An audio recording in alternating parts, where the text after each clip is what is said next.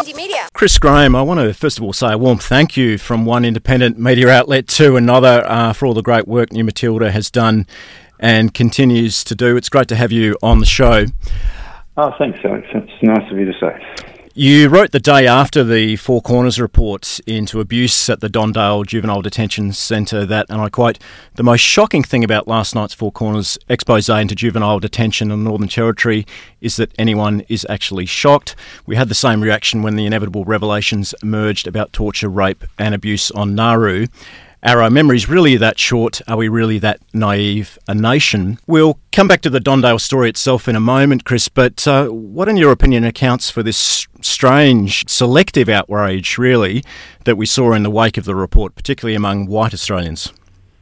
I honestly don't really know. I mean, I followed Aboriginal affairs for a long time, and this happens all the time where you know, the most recent example that caused this much uh, national publicity was the Northern Territory intervention and shocking revelations, again by the ABC, that um, Aboriginal children were being abused in Aboriginal communities. Now, the claims were completely overblown by the ABC in, in desperately unethical ways, but Aboriginal leaders had been warning about poverty and um, abuse and neglect, particularly neglect in Aboriginal communities for decades. There'd been numerous reports written by Aboriginal and non-Aboriginal people which warned of it. So, you know, the Don Dale story um, is essentially the same. There were numerous reports warning of this, and this is the, a feature of Aboriginal affairs that it's like it, I had a friend refer to it once as fishbowl journalism, and when you expand it more, it's more than just journalism, obviously, but Fishbowl journalism is where a fish swims around a fishbowl and forgets what he's seen, does a lap, comes back and thinks it's a whole new environment again. And that is that describes Aboriginal affairs very well, not just reporting, but the broader Australian understanding of what goes on in um, in you know not even remote parts of Australia, but all parts of Australia. It's perplexing. Sure. Now, tease out a little more, if you could, Chris, uh, the nuances, if you like, of the outrage. I mean, clearly, at one level, it's it's a totally legitimate and genuine outrage. People were appalled to see uh, the footage, very disturbing footage, obviously, in that report.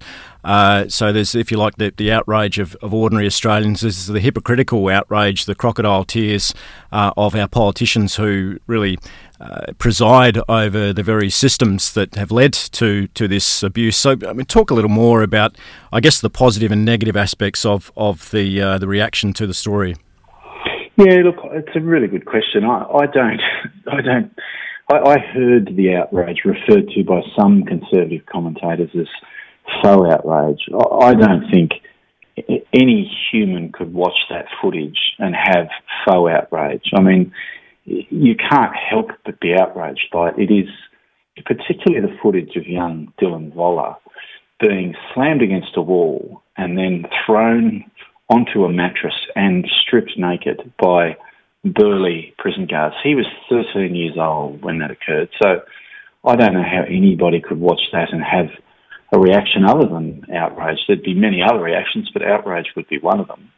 Um, the only caveat to that, of course, is politicians who've um, who've reacted to this saying they're shocked and horrified, but they all knew it was going on. Adam Giles, the chief minister, knew it was going on. Um, uh, Nigel Scullion, uh, the federal Indigenous Affairs minister, was briefed about it last year. Um, the, I mean, how anybody in in a position of power, particularly based in the Northern Territory couldn't know about this is staggering. And of course, Adam Giles uh, effectively endorsed these sorts of practices by notoriously uh, calling for criminals to be thrown into a, a hole. Into a concrete hole. Into look, mm. 13 of the parliamentarians in the Northern Territory, including Bess Price, another Aboriginal member of Parliament who uh, not all that long ago suggested that prison was good for young people, um, they all voted to allow the use of restraint chairs and spit hoods on children. Now they're all backing away from that, and they've all and and the Northern Territory government has removed permission for that to be done. But they all voted for this. They, they all stood in Parliament and voted for it, and now claim. They didn't know. Sure, and that obviously raises the question of accountability. And in relation to this announcement of a Royal Commission, first of all, your thoughts on the Royal Commission itself, Chris? Do you think it will be a useful exercise or a kind of safety valve for the outrage? And, and what sort of measures of accountability uh, would you like to see uh, in this matter? Well, I think, look, I was a, initially a supporter of the concept of the Royal Commission. I think it was done hastily by Malcolm Turnbull to try and stop it becoming a national issue outside of the Northern Territory, and I think that's problematic because this occurs not just in the Northern Territory, but uh, children are abused in prisons all around the country. Um, and interestingly, the most, I think, intelligent response I've heard from a politician on the issue of the Royal Commission actually comes from Ken Wyatt, who's based over there in Perth. Um, he's a he's a Liberal uh, member, but also an Aboriginal man. And the point he made to me in an interview last week was that um, the, the, the Royal Commission should be allowed to run its course, but what really needs to be focused on is the previous Royal Commission we had, mm. which was the Royal Commission into Aboriginal Deaths in Custody, which reported in 1991. That handed down 339 recommendations, only about 50% of, of which in varying jurisdictions have ever been fully implemented. And didn't lead to a single prosecution of any uh, police no, officer never. or custodial officer? Never. Uh, it's never happened. And but the, but the recommendations of the review haven't been implemented either. And one of the most important recommendations was that if you want to stop Aboriginal people dying in jail, you need to stop locking up Aboriginal people at record levels.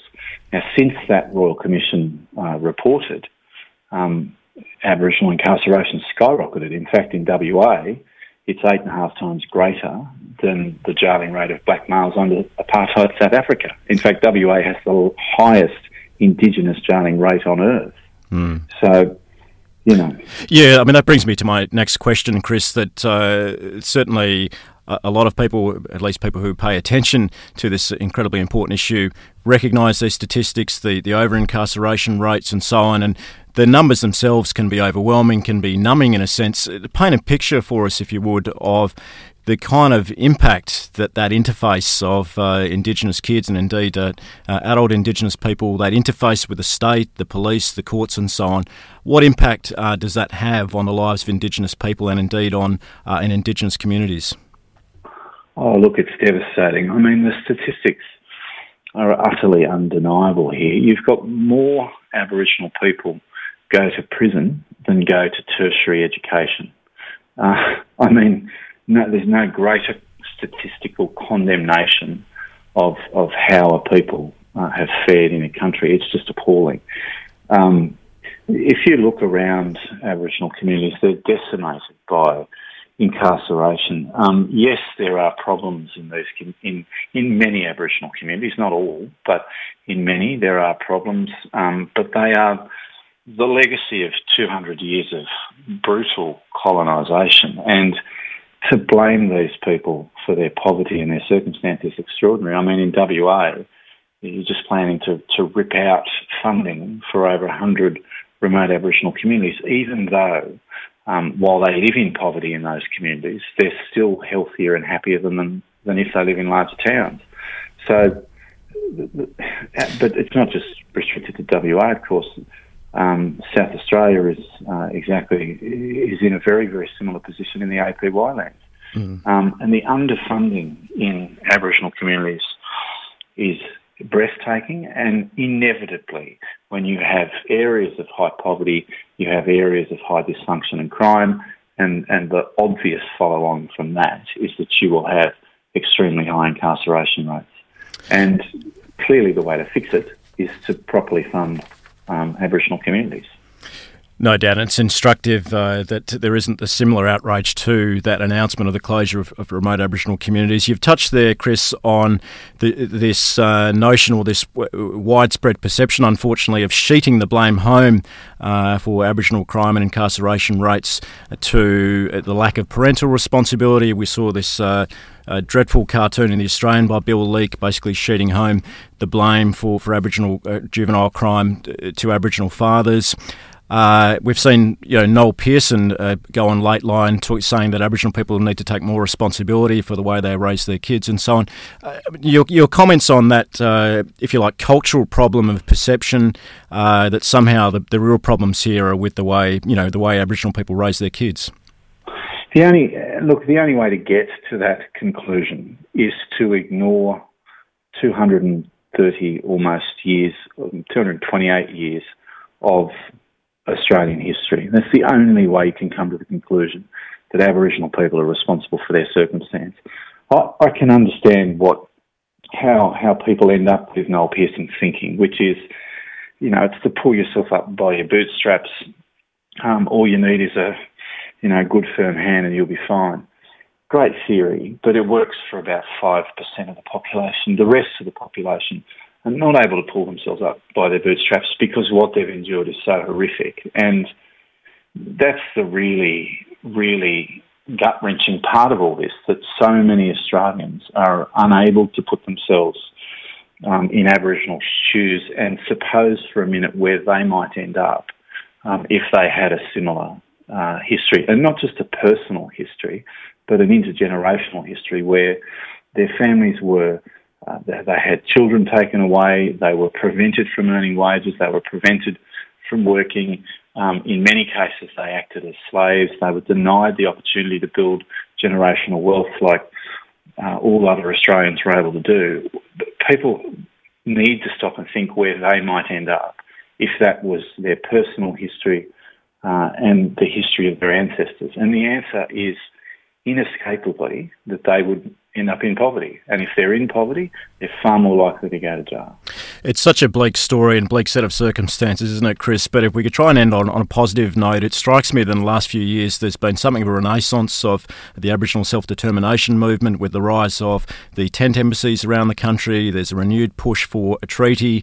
There's the emergence, or the, the, the I shouldn't say the emergence, but the, the continuing strengthening of the sovereignty movement and so on. Speak to, if you like, the, the positive uh, things that are on the horizon for, for the Aboriginal self determination uh, movement in a, in a broader context.